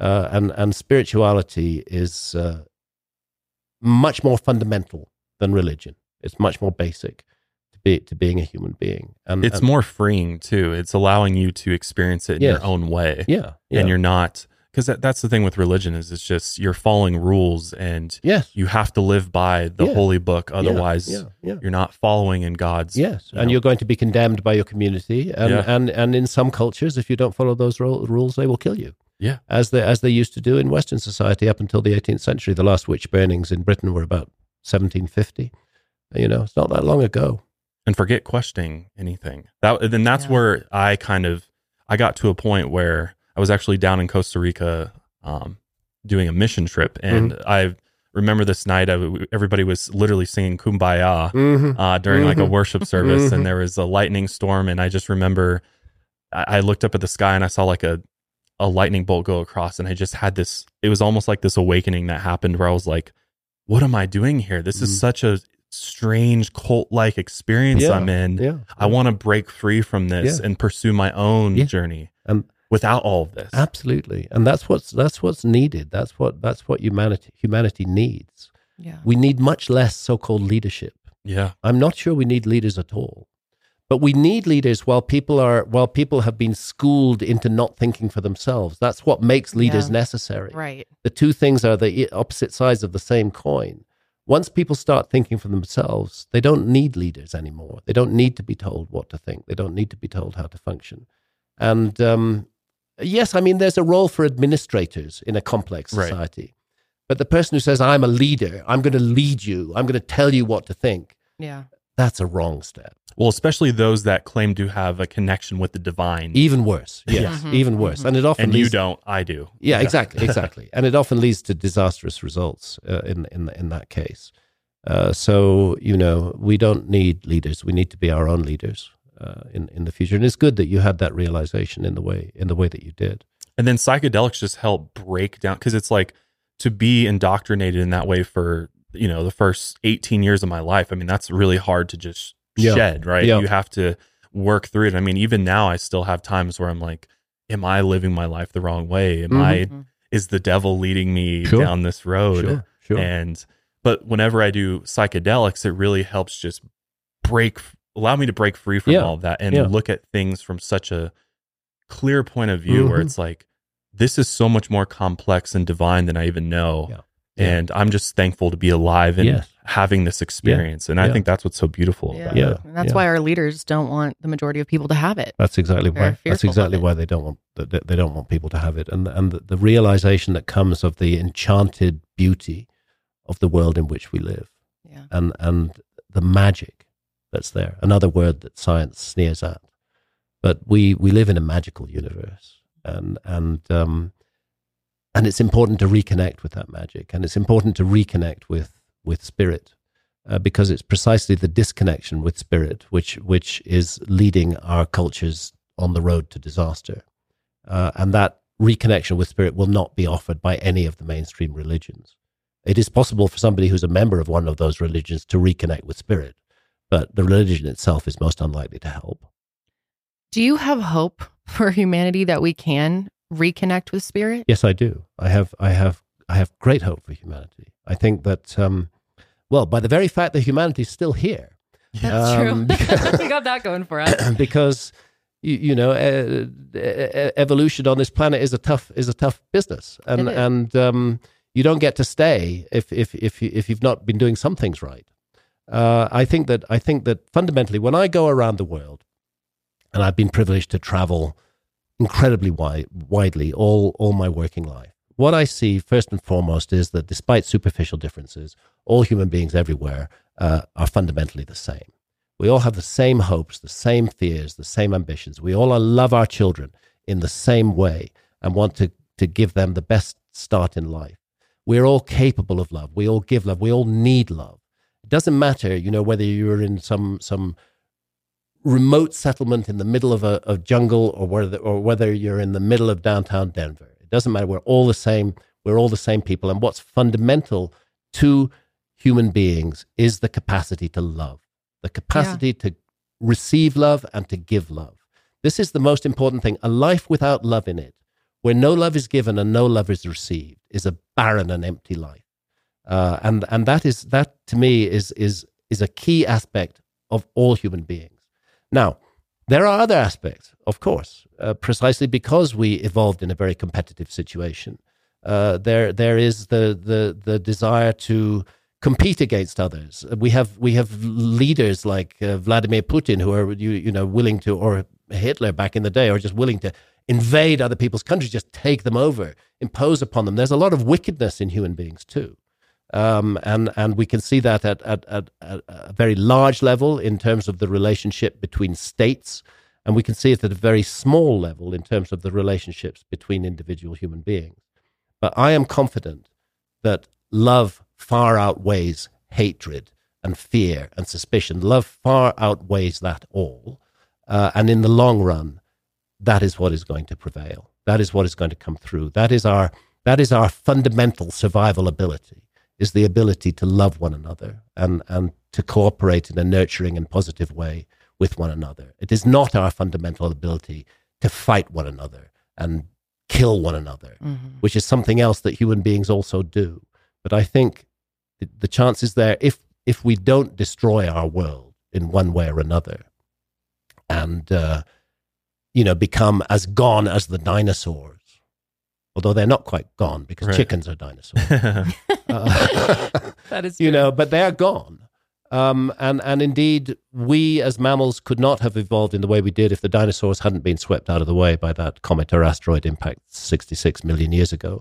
Um, we face many threats as a human community worldwide, uh, and the best way to solve those threats is is to cooperate uh, and to recognize that we have far more in common with each other right. than what differentiates us from each other. I'm not saying that everybody should be packed into a, a, a, sort of universal standard mode. I love the beauty of different cultures and the variety uh, that, that, that comes from different cultures all around the world. But at heart, all human beings share the same hopes, the same needs, the same dreams, the same fears, and the same capacity for love. And it's that capacity for love that will save us. Hearing you say that gives me so much hope. as an American, especially because right now our country is so deeply divided yeah. and there's so much violence and so much hatred mm. that it sometimes feels hopeless. And I feel very depressed, especially but, now being a mother. Yeah. I'm worried about the future. Absolutely. Absolutely. Um, Absolutely, and really, I'm, a, I'm a grandparent of eight grandchildren. You know, yeah, it's six, amazing. Six, six, six, six children, and I, I have those concerns too. I want to see I want to see my grandchildren grow up into into a positive world where yeah. they will have the opportunity to explore their gifts and, and, and learn what to do and where nobody's going to you know hurt them just needlessly and unnecessary because of some random idea it's ideas that drive people mad in many ways many of yeah. these wars that take place get down at root is there's a very bad idea at the root of it that some charismatic person has been able to present mm-hmm. the darkest hour comes just before the dawn it is the, an old saying and um, I think it's true. Yes, there's a great deal of division in America today. Yes, there's a great deal of Britain uh, division in Britain today. Britain is a very divided country over over many issues, and countries are divided amongst themselves. You know, we have this horrific war in Ukraine. Um, there's there's the, the prospect of, of nuclear war hovering over us at, at, at, at any time. It is a rather dismal prospect as a parent, as a grandparent, to it see is. us going down that route and and to see messages being beamed out that manipulate fear and hatred and suspicion, right. and that use those, that mobilize those, that yeah. weaponize those to divide people from one another. Um, but I come back to the basics. We are creatures who have an enormous capacity for love. And love fundamentally is giving. It's, it's giving to the other person, not taking from them. Uh, and that capacity that we have is what is going to save us. And I remain completely optimistic and positive about that that that's makes me feel a lot better because I've been feeling. Well, it seems like love negative. transcends this reality as yes. well. Yeah. And from, I'm sure from your experiences with ayahuasca and other psychedelics, that's like one of the reoccurring themes I think you experience is like that it, it, this does isn't just here on Earth. This mm. is throughout the entire universe. I believe so. And all other dimensions and yeah. all other entities, there is, you know, there's good and evil, but. Yeah love is the prevailing love is the, love is the prevailing thing. And, yeah. and and and the fact that the fact that good and evil exist um, does give us the opportunity to grow by the choices that we make. We define right. ourselves by the choices that we make. If we choose evil that's the choice we've made. And if you go into many of the much of the ancient wisdom on this you'll you'll you will find and this, this is true of the mainstream religions too that there will be an accounting sooner or later. Um, it's very it's very clear in the ancient Egyptian texts um, and in and and in Gnosticism that you were given this incredible opportunity to be born in a human body. Mm-hmm. I mean, mm-hmm. this is no light thing. The, we could not be here if the whole physical universe were not here. If every distant planet and every distant star were not here, we would not be here. Yeah. Um, I'm not saying that we're what it's all about. I think the universe is probably is probably full of life, but what an opportunity to be born in a human body, to have this level of consciousness where we can make discerning choices between the right path and the wrong path, rather than having those choices laid out for us and made for us in advance. And in the process of making those choices, we learn and we grow and we develop. I happen to believe in reincarnation. I can't prove it. Scientists will scoff at me. Uh, but uh, to me, it makes a great deal of it makes a great deal of sense. I'll recommend another uh, very important book by um, Professor Ian Stevenson, Children Who Remember Past Lives. Mm. Um, and he, mm-hmm. he worked largely with children in India. Our culture discourages children from remembering past lives. It thinks they're fantasizing when they talk about it. But very often, children up to the age of seven will have distinct and clear memories of past lives.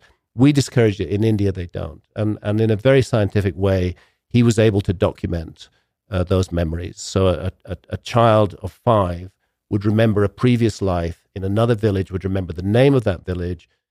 Great. Turned detail. out to be hundreds and hundreds of miles away. Mm-hmm. Would remember that that he or she had concealed something under the eaves of a particular hut, and lo and behold, when they went to that hut, there it was. They find it. You yeah. know. So to to me, it's as reasonable as anything else. It's it's it's it's, it's as extraordinary to be born once as to be born multiple times.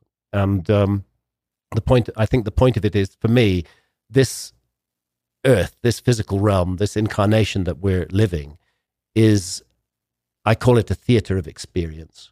We're here to learn and to grow and to develop.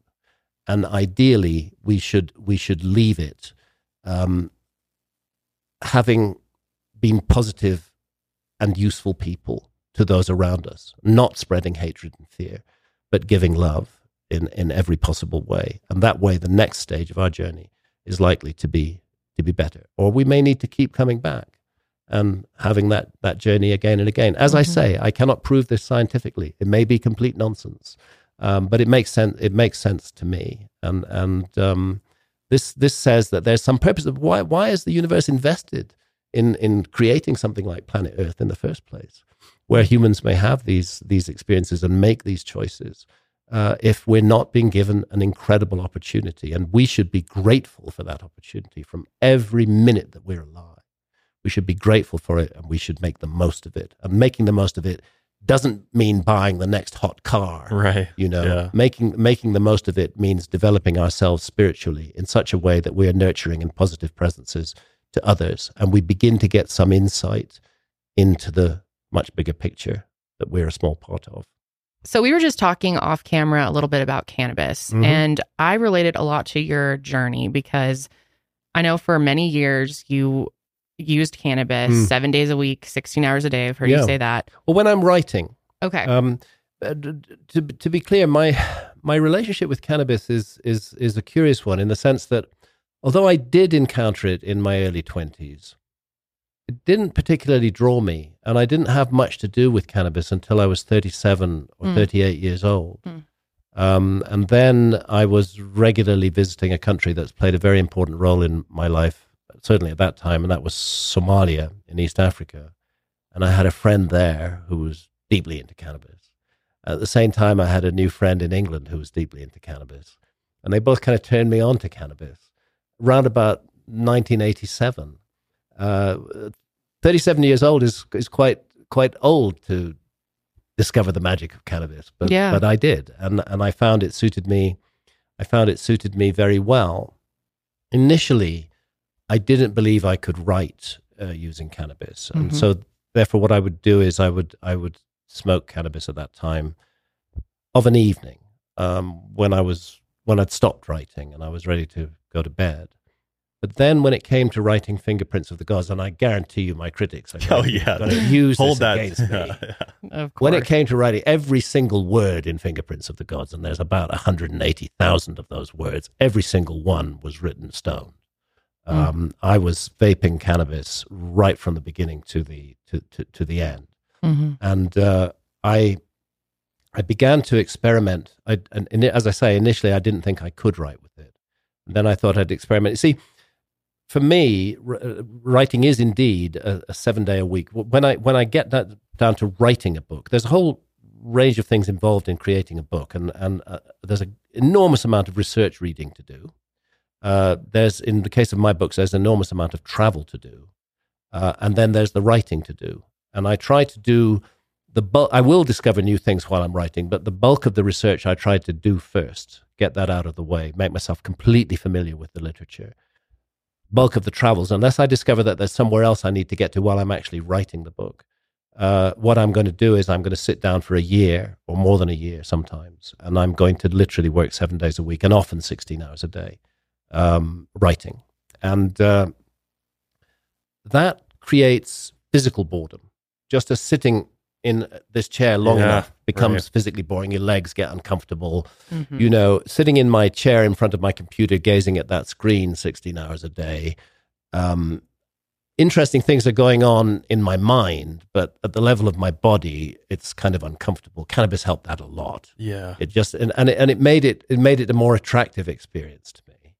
Um, so, so it rapidly became my habit to to use cannabis continuously while writing, um, and uh, and I still do. Uh, I think that different people have different reactions to cannabis, uh, and in my case, um, it doesn't. Certainly, used during the day while I'm writing, it doesn't make me drowsy, sleepy. It doesn't. I don't take my eye off the ball. I remain focused. Um, and and uh, I do think that it that it frees up some connections sometimes that I that I have insights that I perhaps wouldn't wouldn't have otherwise. But fundamentally, it, it it's an enjoyable experience. Yeah. Uh, while I'm doing what is really quite it doesn't may not seem to to others, but sitting in a chair for 16 hours a day is physical work. Uh, and while I'm doing that, uh, cannabis helps me helps me along. So I had a long relationship with with cannabis as a as a writer, and then and then into I think it was roughly 2010 or 2011. I forget exactly. I was I was um, I did a series of ayahuasca sessions in in Brazil, and and uh, the entity that I construe as Mother Ayahuasca uh, came to me full on and and showed me my cannabis habit and said, "This is not serving you. Mm. You have to you have to stop this." Um, because I, in a way, I'd become a bit of a servant of, of, of cannabis. In that sense, the insight was correct, and it was um, it was it was a powerful experience, and that that experience led me to quit cannabis for for three years, and I did continue to write books. I wrote some novels during those those three years. So I thought I can write without cannabis. I yeah. just enjoy writing more with it. Right, right. and um, it was the wonderful Joe Rogan who turned me back on. Yes, yeah. I love that episode. you know, because he he asked me that question. You know, are you thinking about cannabis again after after three years. And I said, well, yeah, um, maybe I'll dip my toes back in the water. And he's like, here you go, now. dipping the toes now, right yeah. now. and uh, you held it together really well. Yeah, after all that time. That yeah, really I, I, I played that episode back, and I I did manage to kind of hold it together. You know, as yeah. everybody knows, there there are short term memory issues with cannabis. You mm-hmm. can yeah. you mm-hmm. can lose your track. You can be launched on this long statement oh, and suddenly totally. forget what the hell you thought. you know, kind of kind of embarrassing. But I did I did hold it together. I I couldn't drive myself home home. Mm-hmm. Um, Santha had to come and pick me up. That's um, good.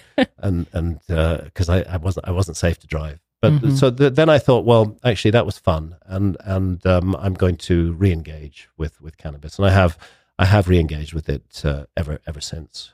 Um, it's important. It's important to me. It's an important medicine for me. Mm-hmm. It may also be. It may also be a very a very helpful medicine for, for me uh, in terms of physical ailments because because um, I I discovered late in life that I, I suffer from epilepsy, mm. uh, and mm-hmm. and cannabis is actually very helpful in keeping it epileptic is. fits down. And um, I don't think it's an accident that I, that at the time when I had a truly massive epileptic seizure that put me in an induced coma for 48 hours, that actually for the two weeks prior to that I hadn't had any cannabis. Oh wow! Mm. Um, I think I think the cannabis is is definitely helpful, and there's medical research that shows that cannabis yes. is helpful for epilepsy. Absolutely. Yeah, they prescribe it, cannabis oil. Yeah, exa- uh, exactly. And and this is one area where thank thankfully you know Britain has taken a tentative step forward, mm. and and it would be possible for me to get my cannabis prescribed because of my epilepsy. I'm I I I just detest bureaucracies, and, and, and I've kind of avoided that. But yeah. maybe I'll go that way at some at some time in the future. I'm, I'm I'm not I'm not sure. But for me, it's a very it's a very helpful medicine. Yes, there are these anxious moments and and and you know par- paranoid thoughts that come in, but by and large, not. By and large, it's a happy medicine, uh, and it's also a sensual medicine. Uh, we enjoy food, we enjoy music, we enjoy making love better. Absolutely, yeah. most human beings. Yeah, I yeah. certainly do. Um, so you know, it's a it's a beautiful thing in in in that way, and uh, and it doesn't make us crazy and irresponsible and nuts at all. Uh, or violent, or vi- far yeah. from it. Yeah. Alcohol makes people violent, or or certainly it, it unleashes the violent potential within them.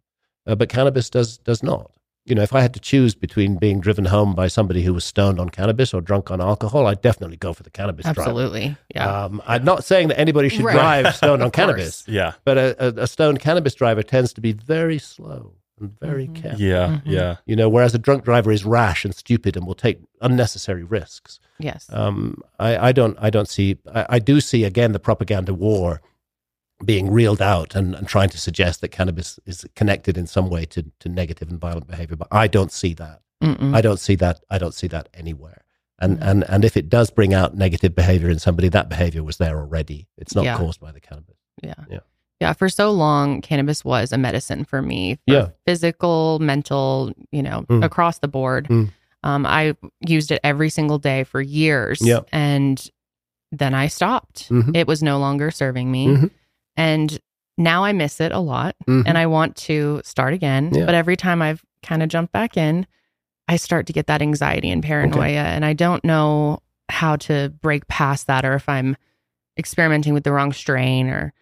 Who knows? There's just more experimentation and, yeah. and you'll find out. But, but at the end of the day, if something is, any substance is making us feel uncomfortable, yeah. unhappy, stressed out, maybe it's not a good idea to do it. You know, yeah. everybody's different. Everybody's different in the way they respond to these to these medicines. Um, and and um, if if I felt again that cannabis wasn't serving me, I would I would stop it. Yeah. But right now it works. It works for me. And you know, as we get into older age, this is one of the the the, the tragedies of the, the, you know old people's homes. Of course, you have them here in the United States. We yeah. have them in Britain. I saw my yeah. My mother became unable to look after herself and had to go into a an, an old people's home. Um, our house, which is tall and narrow and full of stairs, was not was not suitable for her. What a miserable experience that yeah. that, that, she had, and how depressing. I'm not sure she would ever have have crossed the, the bridge into actually consuming cannabis. I, I, I think she was she was too much yeah affected by the propaganda. Yeah, right, right. but but cannabis could be one of those ways to make the passage of time in old people's homes much better than it is Absolutely. at present. And mm-hmm. and you know, fortunately, some work is now being done with psychedelics and the elderly who may be in the last year of life and so on. This is a very you know we're all going to we're all going to come to that point in life. A lot of a lot of younger people don't realize this. I didn't realize this when i was in my 20s or 30s but the years pass very fast. Mm-hmm, and uh, you know your mind may be alert and young but your body gets your body gets older. And at a certain point your ability to care for yourself and look after yourself uh, gets less. Your friends die off. Your your you, you may or may not have support from your family. Uh, i think these medicines can be very helpful in that mm-hmm. in that situation. Um, and I would, uh, well, I hope I never end up in an old people's home. They're I know mis- miserable oh, and horrible places. It is. It's horrible. Um, but but work is being done uh, into looking at um, creating uh, care homes where um, psychedelics will be the central feature, and that everybody staffing that care home will be a person who's deeply experienced in facilitating uh, psychedelic journeys. Um, there's a wonderful lady in England called Amanda Feilding, who she's in her 80s herself, who runs uh, the Beckley Foundation, which has been involved in financing a lot of the research that's now being done on psychedelics. And she's very interested in, in looking to see whether there's a way that psychedelics can be delivered to the elderly in, in care homes and, and cannabis. These should be available uh, rather than the miserable regime that we have at the moment in these in these places. Loneliness the loneliness the boredom. Yeah. All of those things could be ameliorated very significantly. Yeah it's it's such a shame that so many you know the end of their life ends in that way. Yeah. And when you have there's access to substances that could provide a uplifting yes. almost spiritual experience absolutely. right before you yeah abs- abs- you transition. absolutely which lead us into that lead us into that journey. And that's what I, I think death is. I think it's the next great adventure. I think it's the next the next journey that we're going to have after, after this. And, and our society pays almost no attention to it, yep. shoves it off to the side. Which is crazy because it's been used for thousands of years. Yeah. I mean, I know in your, your research, going all the way back to the ancient Egyptians, and if you look at the Book of the Dead and you look at the yeah. lotus and all of these different things, like they were clear, that was clearly a part of of their society. Oh, to- totally, mm-hmm. yes. Mm-hmm. Yeah. A, a, a, lot of people wrongly think that the ancient Egyptians were obsessed with death, but what they were obsessed with was life and how to live it right. Yeah. So that so that you can have a good death rather than a bad death.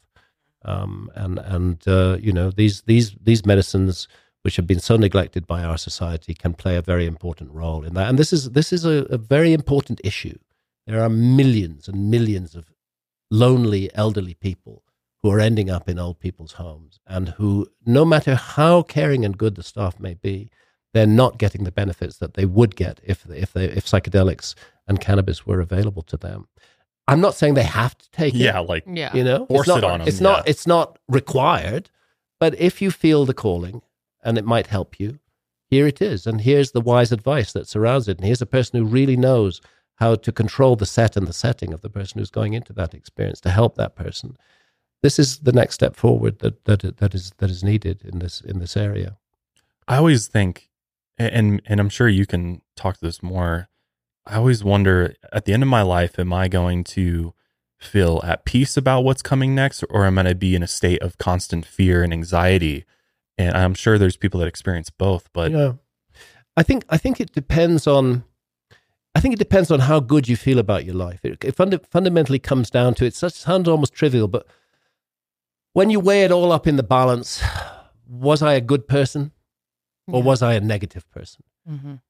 And if you're ruthlessly honest with yourself and you see so many negative acts that you consciously indulged in during your life, I think you're going to have a bad day. Uh, but if you if you if you feel that you've made your best effort, everybody's frail and fragile. We all make mistakes. We're all capable of being horrible to other people and and and of not being nurturing and caring. But life is a certain number of years, might be 70, might be 90, might be less, you know, nobody, it's all random. We're all standing right next to the doorway of death. I don't mean to be gloomy, yeah, but, but life is incredibly fragile yeah. and it can be lost at any, at, at, at any moment. And when that, when that moment comes, I think it's much better to be in a situation where you're at peace with the life you've lived. Yes, I made mistakes. Yes, I did this wrong, but I learned from those mistakes. I tried not to repeat them. I tried to be a positive and helpful person. If that's been your journey, then I think death is, is going to be a positive continuation of that of that journey. Personally, I don't fear death. Mm. I'm rather interested in it. I'm, yeah. I'm, I'm interested to see what happens. Yeah, it's I'm curious about it.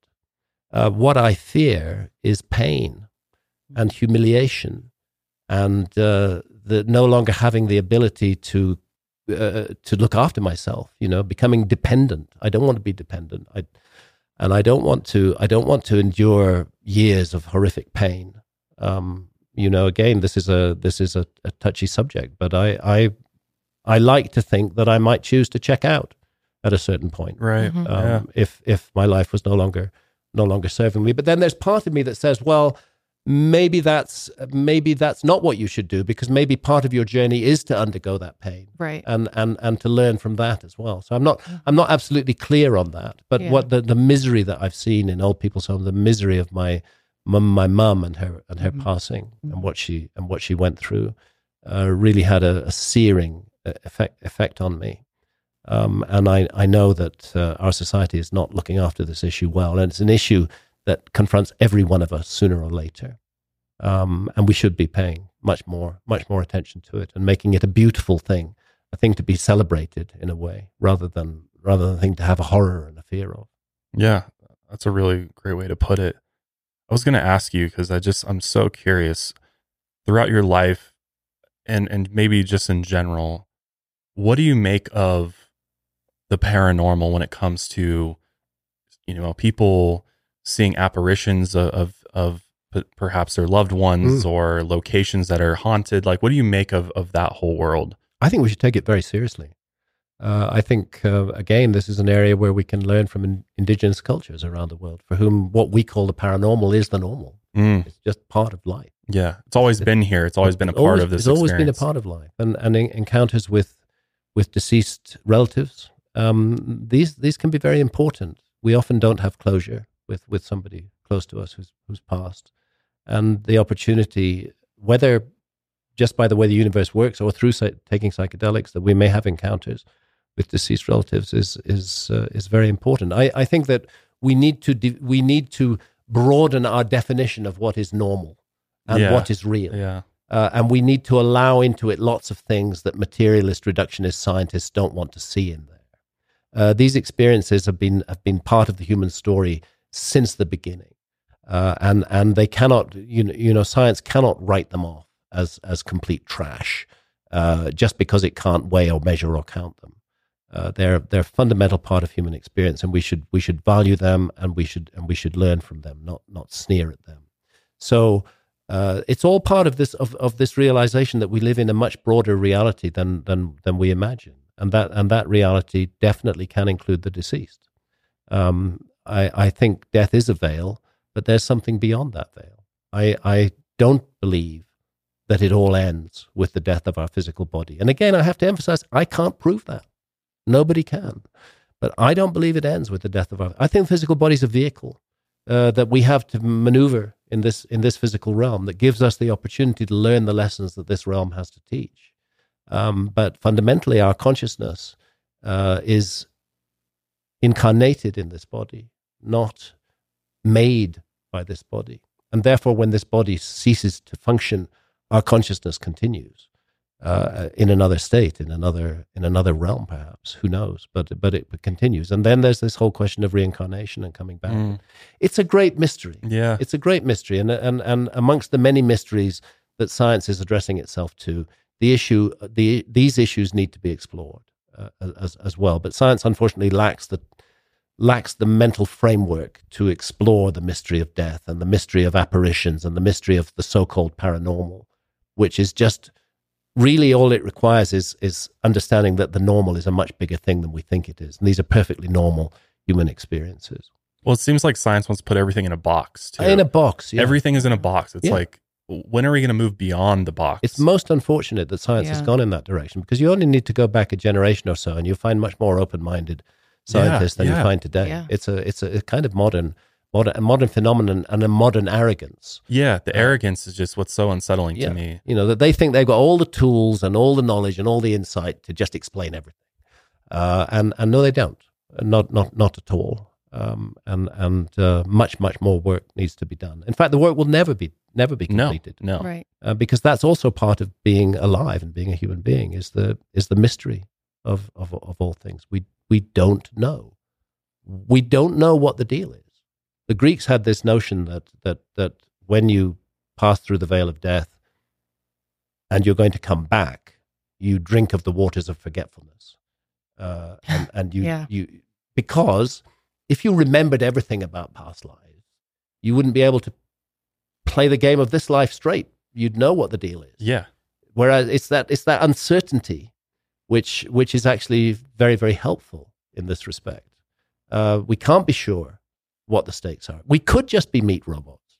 It's possible. Mm-hmm. You know, it could just blink out and be gone, and there's just nothing else. It could be that. I don't think it is that.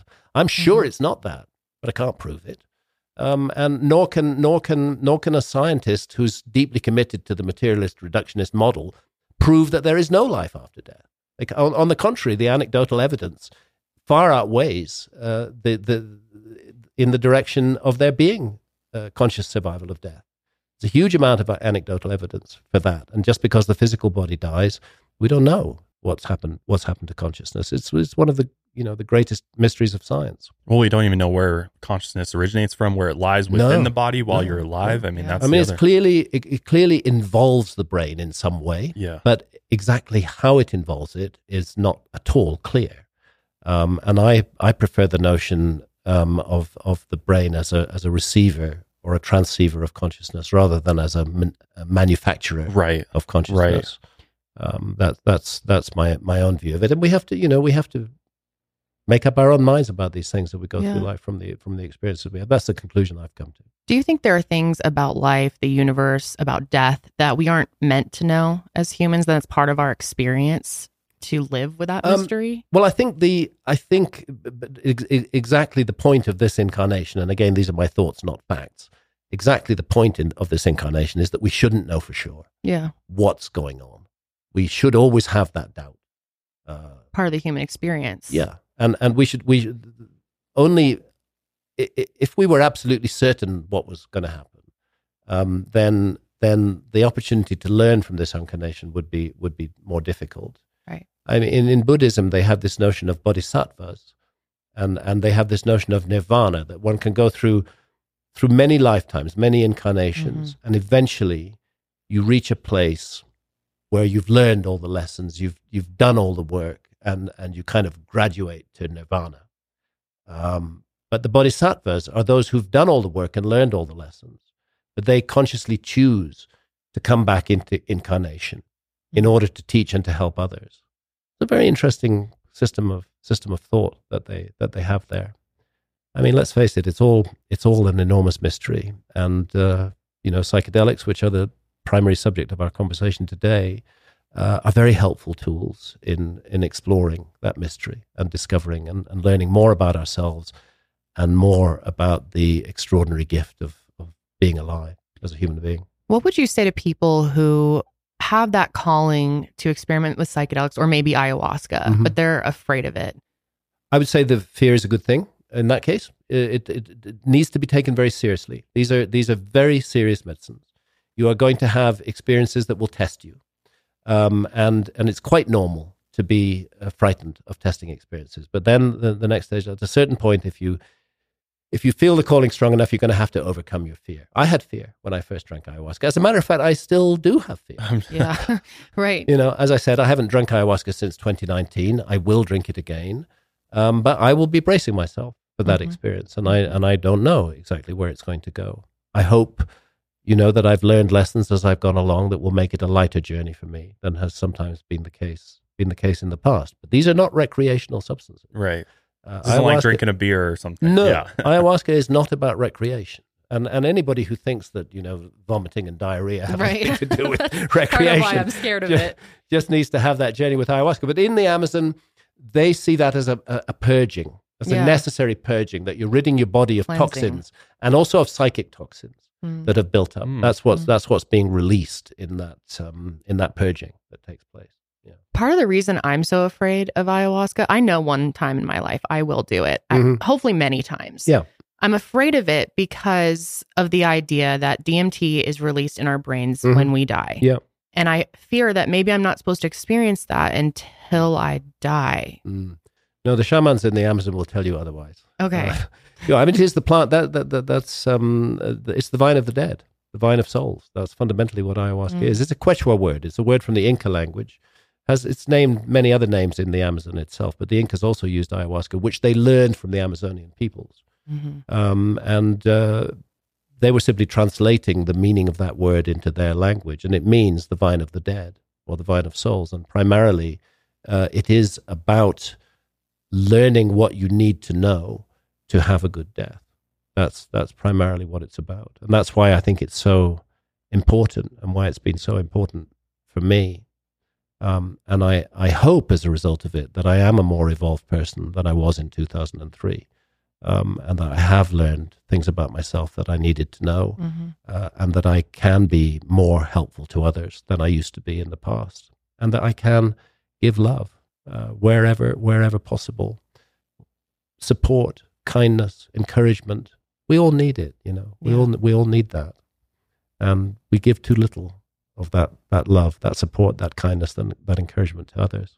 Mm. So I hope that uh, I have learned some of some of the lessons, uh, even though, as I said, I am definitely a work in progress yeah. and still full of faults and errors. Um, as all humans should as be. all humans should be. Yeah. I was trying to figure out a way to segue this to our next episode. Yeah. Kind of ended on a, mm. you know, and our next episode preview. Is, is, going to be to do with my controversial work on the possibility of a lost civilization of the yep. of the ice age. Mm-hmm. Um, well, the segue for me is I, I'm I'm I'm quite certain that uh, whatever exactly that was, psychedelics played an important role within it. Um, they were they were very important. They've been important in the human story throughout. Just as we live in a world today where hunter gatherer communities coexist on a global scale with advanced technological societies, I think it was the same during the Ice Age. But just unlike our society, which is distant, distance itself from the shamanistic experience, I think that the lost civilization that I am trying to be an advocate of and make a case for emerged out of shamanism. Mm. I think shamanism was the root and the ground of that civilization, and it offered many different paths forward. Uh, and one of those paths was to continue hunter gathering, and another of those paths was to go in a different, a different direction that we might recognize as um, even technological in certain ways, but not the kind of technology that we have today. Uh, I think psychedelics were a key were a key part of it. All theory, of course. Yeah, right, not right. fact. Yeah, we can talk about it further. Well, yeah, and you just to kind of piggyback off that, the shamanistic experience and the psychedelic experience, and part of that is seeing shapes and fractals and colors, sacred mm. geometry, and geometry, yeah. how that is so prevalent through not only the civilization that that you're speaking of, but also just across all of the megalithic sites throughout the, the, ancient world. Yeah, um, geometry is, is is is of key importance, and and these um, huge earthworks that are being discovered in the Amazon now, they're all geometrical. Uh, on an enormous scale. Yeah. We'll talk about that in the next episode. Right. Right. It's not just all coincidence and no, no, no. and all of that. But we're going to go ahead and wrap up this episode there. We could go on and on for hours and hours, yes. but we're uh, getting prepped for the next episode on the ancient apocalypse and mm-hmm. this lost civilization. So much to dig into. Yeah. Um, where can people find you and keep up with your work? Well, the best way is my website, which is simply grahamhancock.com. Okay. And there are links to my Facebook page and my, my Twitter page on there. It was my kids who talked me into getting into yeah. social media. Yeah. Uh, back about 2008 or 2009. I didn't understand what it was for. Mm-hmm. And, you know, it's, it's, it's rightly thought of as a, as a poisoned gift. There, there are amazing ish- aspects of social media which are very mm-hmm. important and which are allowing people to share and form, and form communities of ideas. But there are also extremely negative aspects of social media. Uh, but in the world today, uh, if if if you're an author, as I am, if you want your work to be read and visited by by people all over the world, you have to engage with with social media. Yeah, and so uh, true. And and I do uh, as, as, as much as I can. I haven't got an Instagram page. I'm. Yeah, my, you don't my need kids, one. my kids are all way grown up now and haven't taught me how to do that. But I probably won't. I probably Yeah. won't do that.